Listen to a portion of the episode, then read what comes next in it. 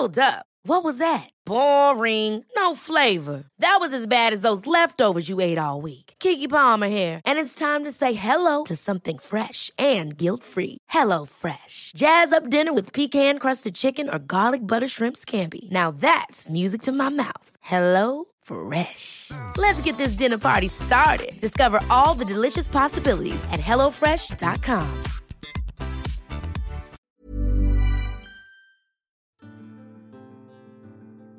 The hardest thing in the world is when the defense is giving their closing argument, and I just have to sit there.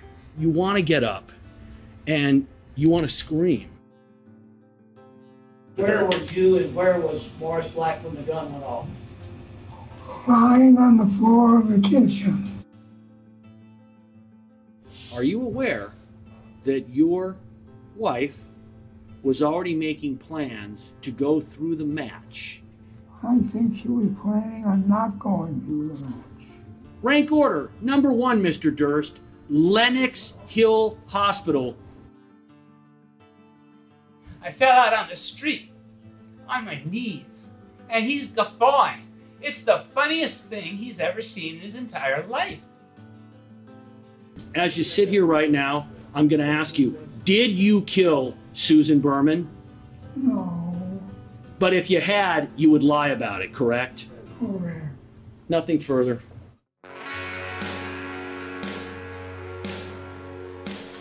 Welcome to Jury Duty, the trial of Robert Durst. I'm your host, Kary Antholis. I'm joined by my co host, Brittany Bookbinder. On Friday, September 17th, a Los Angeles jury found Robert Durst guilty of murder, with special circumstances of lying in wait and killing a witness. Durst's sentencing is scheduled for Thursday, October 14th. We will cover those proceedings at that time. Since Durst's conviction, there have been a swirl of rumors related to the possibility of Durst's indictment in New York for the murder of his wife, Kathy. Over the next few weeks, we will follow up on these and other Durst related stories as they develop. We also hope to bring you interviews with key witnesses and jurors. But first, we'd like to take the next couple of episodes to reflect on the most significant and memorable moments of this extraordinary trial. To do that, we're joined by reporter Charlie Bagli, who's been covering the trial for CrimeStory.com as well as for the New York Times, and was in the courtroom for virtually all of the proceedings. Charlie, welcome to our first post verdict episode. Glad to be here, finally. Yeah, finally. What an extraordinary journey. So, this is how we're going to do our recap. We've asked Charlie to put together his list of the 10 most significant moments from this incredible trial. But there were so many unforgettable moments that Brittany and I are going to recognize a bunch of the honorable mentions, many of which would probably be at the top of other people's lists. We will do our honorable mentions on this episode, and then we will run down Charlie's top 10 list on the next episode. But before we start all of that, Charlie, we'd love it if you would offer your thoughts and observations about the very end of the trial and what you witnessed in the courtroom and the courthouse right around the announcement of the verdict. Unfortunately, Bob was not in the courtroom for the verdict. He was in isolation, having had contact with someone that tested positive for the virus. But one of the most telling moments came just before the end of the trial. John Lewin got up to deliver his rebuttal and he wanted to break the ice. So he told a story about how he's often the heaviest guy in the courtroom and that his downfall is his love of Randy's Donuts. As many of you, probably maybe all of you have noticed, um, I am not the thinnest guy in the world. I tend to be whatever prosecution team I'm on, I'm usually the heaviest. In this case, I got to be the oldest and the heaviest. And for many years, 25 years, that's been my enemy. Before it was famous, before anybody knew what Randy's Donuts was, 26 years ago, I worked in this courthouse. I worked across the street, and I used to drive on my way to work, and I'd have to get off on Manchester, and I would play a little game with myself. I would say, okay, if the light is red at Manchester, God wants me to have a donut. But yeah, the problem with that is sometimes the light wasn't red. So I found out that actually it's such a long straightaway coming off the freeway that you could see it. And I would literally drive 15 miles an hour if I had to, so that when I pulled up, oh, it's red. Uh, God must really want me to have this donut. Uh, um, it's so hard to pass it up, and it's really, really, really difficult. And I always thought that, that was kind of the toughest thing that I would have to do. And then I became a trial lawyer. And then I started doing long cases. And I realized that as hard as it is to pass up that donut, the hardest thing in the world is when the defense is giving their closing argument and I just have to sit there. You want to get up and you want to scream so this produced a lot of laughter, not only from the jury, but from the gallery. And then he launched into the presentation. But the coup de grace came the next morning when we're all standing outside the courtroom waiting for the session to begin. The jurors, as it was their custom, had gathered at the elevator bank. And one of the jurors came strutting into the courthouse with the box of Randy's Donuts. And I almost fell over. I thought it was the funniest thing. They went inside, they didn't offer donuts to anyone else, only fellow jurors. And uh, Lewin spotted the box. Let me make my recommendations. I love the bear claw, the cinnamon roll, and the cream donuts. Yeah, I mean, I was amazed when you told me that, Charlie. I think there's one other thing that bears some mentioning. The four person of the jury, juror number 12, we described at the very beginning of the trial in an article that we did for crimestory.com as a woman doctor in her 30s who works as a pathologist. She described herself as, quote, patient, and she said she, quote, interprets results very carefully, end quote. Like some other jurors, she stated on her questionnaire that defendants should not hide behind the Fifth Amendment and said if you're being accused of something, wouldn't you want to say something about it? After an exchange with Chip Lewis, she revised her opinion on a defendant's right to remain silent. I think when we found out it was juror number 12, it was very telling to us because this is a woman, as a pathologist, who would have understood what it meant for Kathy to go through rotations, what it would have meant to call into her rotation if she wasn't going to be there, particularly on the first day, how absurd it would have sounded for her to call the dean of the college to report the absence. And on top of all that, she would have understood the absurdity of her going into drug rehab while going through rotations and also doing that rehab at a hospital which she had placed as number one on her list of hospitals where she wanted to do her residency. The idea that that woman was the foreperson of this jury really put the writing on the wall for me. So as Charlie gets updates We'll revisit the aftermath of the trial and to where Robert Durst goes from here. But I want to spend the bulk of this session talking about the most significant moments of the trial. So now, Brittany and I are going to offer our honorable mentions, and then on the next episode, Charlie will be back with his top 10. So, in no particular order, I've just mentioned the Lenox Hill moment when John Lewin told the jury that this hospital where Kathy Durst had, according to Robert Durst, signed up for drug rehab during her rotations for medical school was actually the top choice for her residency. That was a stunning moment. Are you aware, Mr. Durst, that when medical students graduate from medical school, they rank the programs and the locations where they want to go? So a person might say, I want to do orthopedics at um, Harbor UCLA. And they put that, that's my number one choice. They rank that number one. And then the institutions, Harbor UCLA, is going to rank the medical students. And then what happens is it goes through a match and people get assigned their residencies. You're aware of this, correct?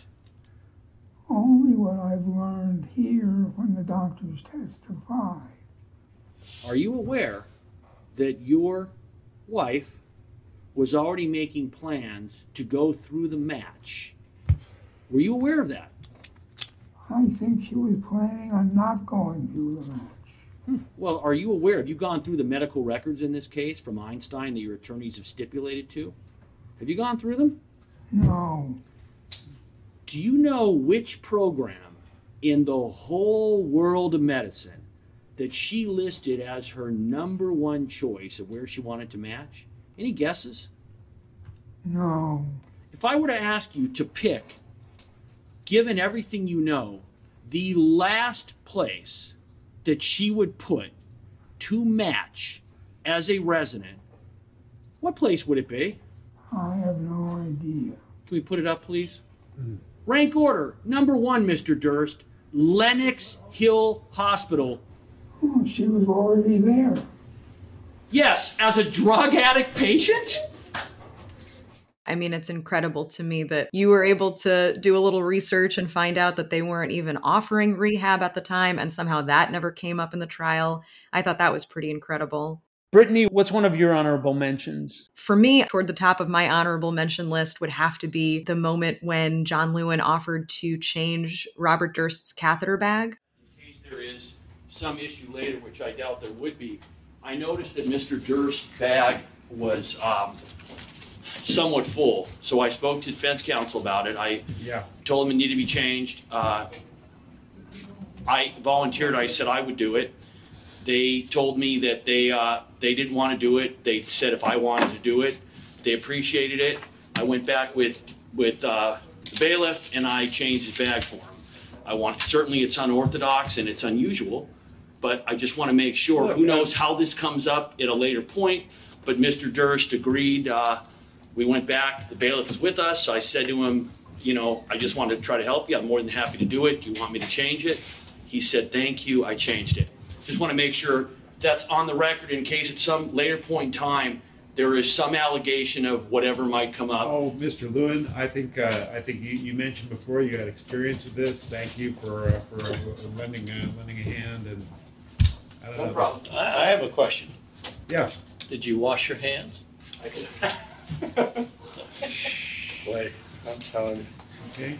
This Well, could you- you become need- a, somebody needs to do it. Jay. those good old You high need to get school done. days. thank you. You know, some people posited that he was displaying it in a way to really play up some health issues that he was having in order to elicit sympathy, or this is when they were still filing for uh, a mistrial because of his health. And as we've talked about, I do not get the impression that he was concerned about his health. He's out there swinging this catheter bag around like it's a Versace. He does not seem to be worried the effect that that's going to have on his kidneys. Well, if Versace comes out with a line of catheter bags, we'll certainly know where they got the idea. Let's not forget the Thomas Durst testimony, where this very mild and meek and quiet individual is up on the stand telling the jury about how reticent he was to come, both because of his fear of his brother and because of the pandemic. This is way back before the pandemic hiatus. And then, in a moment of abject anger and woundedness, he tells a story of how cruel his brother could be. I tried to be with my father for breakfast, and Bob joined us. Breakfast ends, and we walk uh, towards the Durst organization. I'm not going to go there, but I'm going to walk with them to the Durst organization. And Bob must have noticed my father liked to walk through office buildings, uh, even ones he didn't own, although he owned a lot. And so we come to these revolving doors. And I don't know how revolving doors work. It never occurred to me that there was something special about revolving doors. But evidently, each door section has a break. And it's, it's a rubber or cloth thing that rubs against the glass and slows the progress. So Seymour goes through the revolving door first. Then I go into the revolving door. And from behind, like a sneak, he takes his full strength, and you can't think of him this way. He was strong in those days. He took his full strength and he shoved the glass, and I went around and around, and I fell out. Oh my God! I fell out on the street, on my knees, and he's guffawing. It's the funniest thing he's ever seen in his entire life. An elderly gentleman had gotten into the ele- into the revolving door before me. I mean, after me, and he also ended up on the floor, but he was on the floor inside the building, and he's shouting, "Idiots! Idiots!" Like I had something to do with this. Bob is guffawing. Seymour is his usual self, walking away. Who are these people? I don't know them. And I'm, you know, I, I'm listening to my brother laughing. He's just holding his gut. It is so funny. That was an incredible moment. So, Brittany, what's another honorable mention on your list? Yeah. Of all of the things I might have imagined Robert Durst saying on the stand, I would never in a million years imagine that he would say, Jarecki made me say it, with any of those really incriminating statements implying that Andrew Jarecki had scripted them or encouraged him to make things up to sound more interesting. In that clip, you were admitting, Mr. Durst, that the reason that you sent the cadaver note is that you wanted Susan's body recovered, correct? Correct. But, Mr. Durst, you are disputing the idea that the first statement that you made, that it was a note that only the killer could have written, you're admitting that you said that, but you're now saying that isn't true. Is that correct? I'm saying I made that statement because Andrew Jarecki asked me to make that statement you know, it flew in the face of him, on the one hand, saying, I wanted to do the jinx because I wanted to get my story out there. But he's also implying that he's not telling his story, he's telling a more sensational story to get the audience on his side. Since 2013, Bombas has donated over 100 million socks, underwear, and t shirts to those facing homelessness if we counted those on air, this ad would last over 1,157 days. But if we counted the time it takes to make a donation possible, it would take just a few clicks. Because every time you make a purchase, Bombas donates an item to someone who needs it. Go to bombas.com slash ACAST and use code ACAST for 20% off your first purchase. That's bombas.com slash ACAST, code ACAST.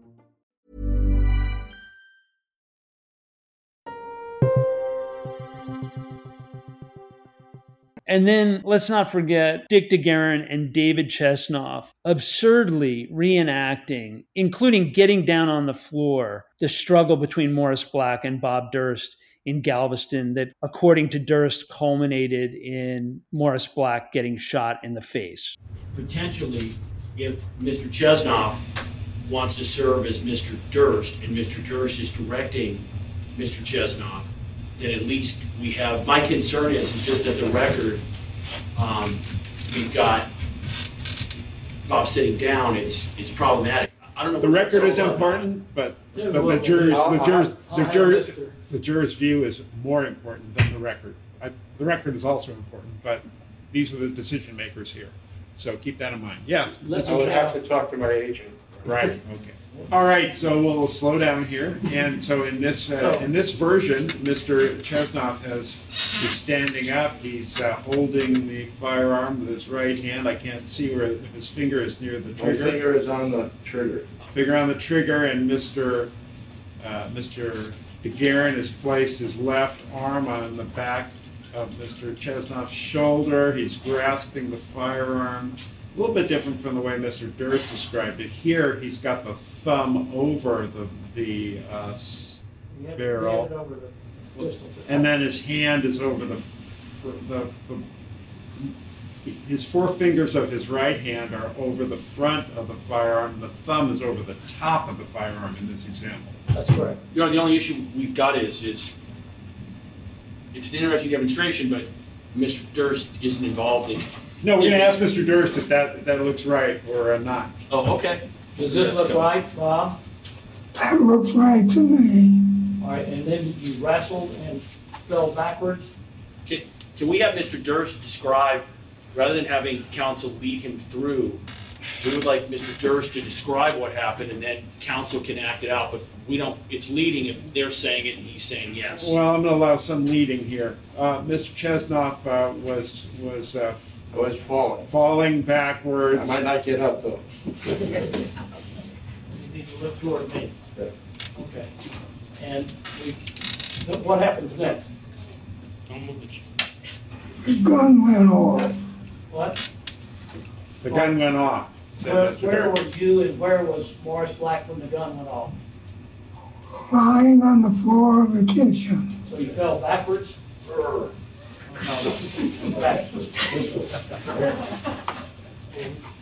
Mr. Chesnoff has done his best Hollywood falling back. like still grasping the gun, finger Twenty on years the ago in trigger. Galveston, I could get down. And uh, we'll stipulate that Mr. DeGuerin uh, got, got down with him. And then the gun, Then he won't actually have to do it. Oh, Where's the television camera for this? This is my favorite part of the whole trial so far. Right. And of course, doing it in a way that was different than both Robert Durst had done it when he play acted with Dick DeGuerin and different from the animation. You know, I think anytime we heard from women in Robert Durst's life that he had allegedly dated, that was pretty shocking. But my favorite of his girlfriends, of course, are the two different bank tellers in Galveston, Texas, who absolutely exist. Would you agree, Mr. Durst, that Morris Black was the one person in Galveston who could connect your name, Robert Durst, with where you were living at the apartment? I would disagree with that. Who else? Two bankers who I dated, Who were they? two tellers from Bank of America who I quote unquote dated. Who you dated? Did you say dated? D A Dated, dated, yeah. Went to dinner. two different tellers. Two different tellers. Wait, was this a date with the two tellers and you, or is this separate No, dates? these were two separate dates with two separate tellers at two different restaurants. Who were these tellers? Who were they? Were their names? Yeah, what are their names? One was Jessica something or other, and the other was Barbara Noose. And have you ever mentioned either of these women? Oh, this has never come up. So it's your testimony that these women knew who you were and where you were living. Knew my name and knew where I was living. We went to my apartment. When you took when they went to your apartment, were they dating Dorothy Ciner or were they dating Bob Durst? They were dating Bob Durst. And, and when did this occur? When was this? I'm thinking about it. Are you thinking about it or are you making it up? I am thinking about it. Okay, go ahead. We'll wait. So this would have been in March or April of 2000. No, of 2001. And if we go to March and April in 2001, will it mention in the BD story how these were two people who could connect you and your name to Galveston? Oh, they were tellers. I met them when I withdrew money from my Bank of America account. Well, they were more than tellers. You were apparently dating them and having them over, correct? I don't know what you mean they were more than tellers. They were tellers. That's what their job was. So, Mr. Durst, would you agree a teller is somebody that you go to the bank and deal with, correct? Correct. A date is someone you go out with, correct? Correct. If there is a teller that you also take on a date, would you agree they would be more than just a teller? I would not have, have the faintest idea what you're saying. What I'm saying, Mr. Durst, is that these are not just people you're running into in the bank. You're saying you're dating these women, correct? Yes, I took two, went to dinner once with each of two women. And I'm asking you, are these women noted in the BD story? I have no idea. Do you want me to run through the BD story, Mr. Durst, or are you going to agree that their names do Don't not show up in the care BD? what you do. So I'm going to ask you, because it's up to you. We can spend the time flipping through the whole BD story, or you can agree that their names are not in the BD story. Which is it? You're supposed to be prosecuting me. I'm not supposed to prosecute myself. And I will repeat again what I said. I don't care what you do. I just can't let it go without mentioning Danny Cunningham, the Keyser Soze of Robert Durst's Los Angeles trial. You bought a pound of marijuana from your old friend from college days, correct? Correct. You, you know, I noticed, Mr. Durst, when you were testifying, you didn't give a name. Why didn't you give the guy's name? Why did you just call him an old friend from college? Oh, I don't want to don't want to get him in trouble. You're concerned that in 2021 he's going to get in trouble for a pound of weed that he sold 21 years ago. Is that your testimony? My testimony is I did not use his name because I did not want him to get in trouble. Well, here you don't have a choice. What's his name? Danny Cunningham. Danny Cunningham. I assume his name is Daniel Cunningham? I knew him as Danny Cunningham. And you knew him from college. That means you went to school with him at Lehigh? Each of these things that you bring up has to do with me abbreviating something or speaking loosely. I did not know him from my college days. I knew him from my graduate school days when we were both at UCLA, the PhD program for economics. Tell me about Daniel Cunningham. What do you know about him? What do I know about him? Yes. Tell me everything you know about Daniel Cunningham. That will take quite a while. Oh, I'll wait. Okay. So Daniel Cunningham dropped out of the PhD program at about the same time that I did. And he moved to Garberville and he bought land contiguous with the Redwood Forest. Mr. Durst, this morning I showed you a handwriting report. Do you recall that? Yes. And you agree you had a chance, you looked at that handwriting report, correct? I had a chance, yes. And I put the, was Mr. Henderson briefly put it up on the screen. Do you recall that?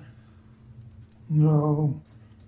After you ended up looking at the handwriting report, I was examining you regarding your friend who you bought the marijuana from. And what name did you say? What was his name? Danny Cunningham. Mr. Durst, are you aware of what the name of the handwriting expert on the report that I gave you was? No. Lloyd Cunningham. Maybe they're related.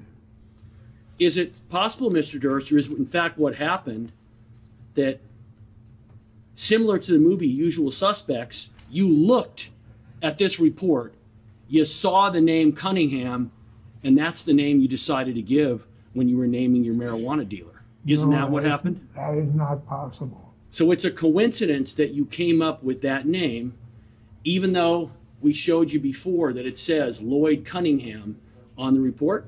I assume that it is a coincidence. But for all I know, they're related. And just three more honorable mentions before we get to Charlie's list. First, there was the moment when Bob accidentally blurted out that he buried Kathy during cross examination. All right, Mr. Durst, it's your sworn testimony that you have no idea what happened to Kathy, correct? Correct. And you've also testified that you are unaware of any crime scene, correct? I agree. You don't know if she drowned somewhere, correct? Correct. So, Mr. Durst, if you have no idea what happened to Kathy and where she is, can you please explain why you said this this morning? Please play A. You are now saying that the point of that was you're trying to get a plea deal, correct? Mm-hmm. And a plea deal, the point of a plea deal is, is that in the end, in order for your plea deal to come to go through, you have to give us what you're offering on your end, and we have to give you what you're requesting on our end. Is that correct? Overall, overall, overall, I never said I knew what happened to Susan. I never said I knew where Kathy was buried. Stop. Mr. Durst, why did you say you never said you knew where Kathy was buried? How do you know Kathy's buried at all? Seemed like a logical step. Well, Mr. Durst, would you agree that you talking about the fact that Kathy was buried would seem, Mr. Durst, to be implying that you know, in fact, that she was buried, correct? I was telling you what I thought you wanted to hear. Wait, you're not saying you were trying to get a plea deal this morning while we were in court, are you? That's this morning. So when I said buried, I misspoke. When you say you misspoke, Mr. Durst, was I talking about where Kathy was buried? You were talking about a hypothetical if she was dead. Did I mention her being buried at all? No, Who's the only person that mentioned her being buried? me. Second, there were the many moments where Bob acknowledged that if he had killed Kathy, Susan, or Morris, he would lie about it. There were, of course, many such moments over the course of the trial. We're just going to pick one to illustrate the point. Mr. Durst, this is my last question. As you sit here right now, I'm going to ask you Did you kill Susan Berman? No, But if you had, you would lie about it, correct? correct. Nothing further. And third, when Bob flirted with the idea of confessing to killing Kathy and implicating his brother Douglas in the cover up. Um, anyway, so Lisa DePaulo says she moved in, she needs heroes. I saw that. She's treated like a maid. And they have different opinions about whether or not Douglas helped me dispose of the body. I understand. I love it. Yeah, I, the only thing I think though is that Douglas may be behind Lisa DePaulo.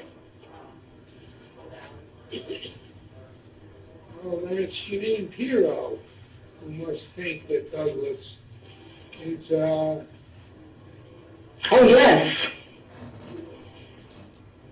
I can't, I, yes, she thinks that Douglas helped you. Right, right. I might decide to, uh, depending how things go, to confirm her thoughts. So we're going to leave it there for today. Come back for the next episode as we count down Charlie Bagli's top 10 list of the Durst trial's most significant moments. That's coming up on Jury Duty, the trial of Robert Durst. Ever catch yourself eating the same flavorless dinner three days in a row? Dreaming of something better? Well, HelloFresh is your guilt-free dream come true, baby. It's me, Keke Palmer. Let's wake up those taste buds with hot, juicy pecan-crusted chicken or garlic butter shrimp scampi. Mm. Hello Fresh. Stop dreaming of all the delicious possibilities and dig in at HelloFresh.com. Let's get this dinner party started.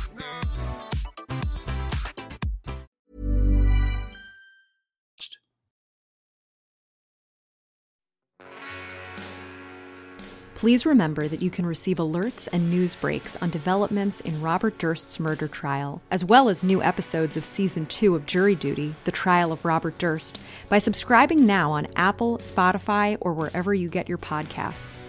Again, if you want to refresh your memory on where the prosecution and defense are heading with their arguments in the trial, go back and re listen to episodes from Season 1.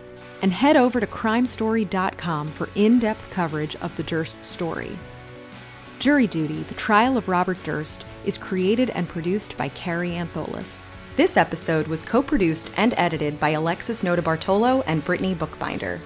Music was provided by Strike Audio. Thanks for joining us, and we hope you'll come back for the next episode of Jury Duty The Trial of Robert Durst.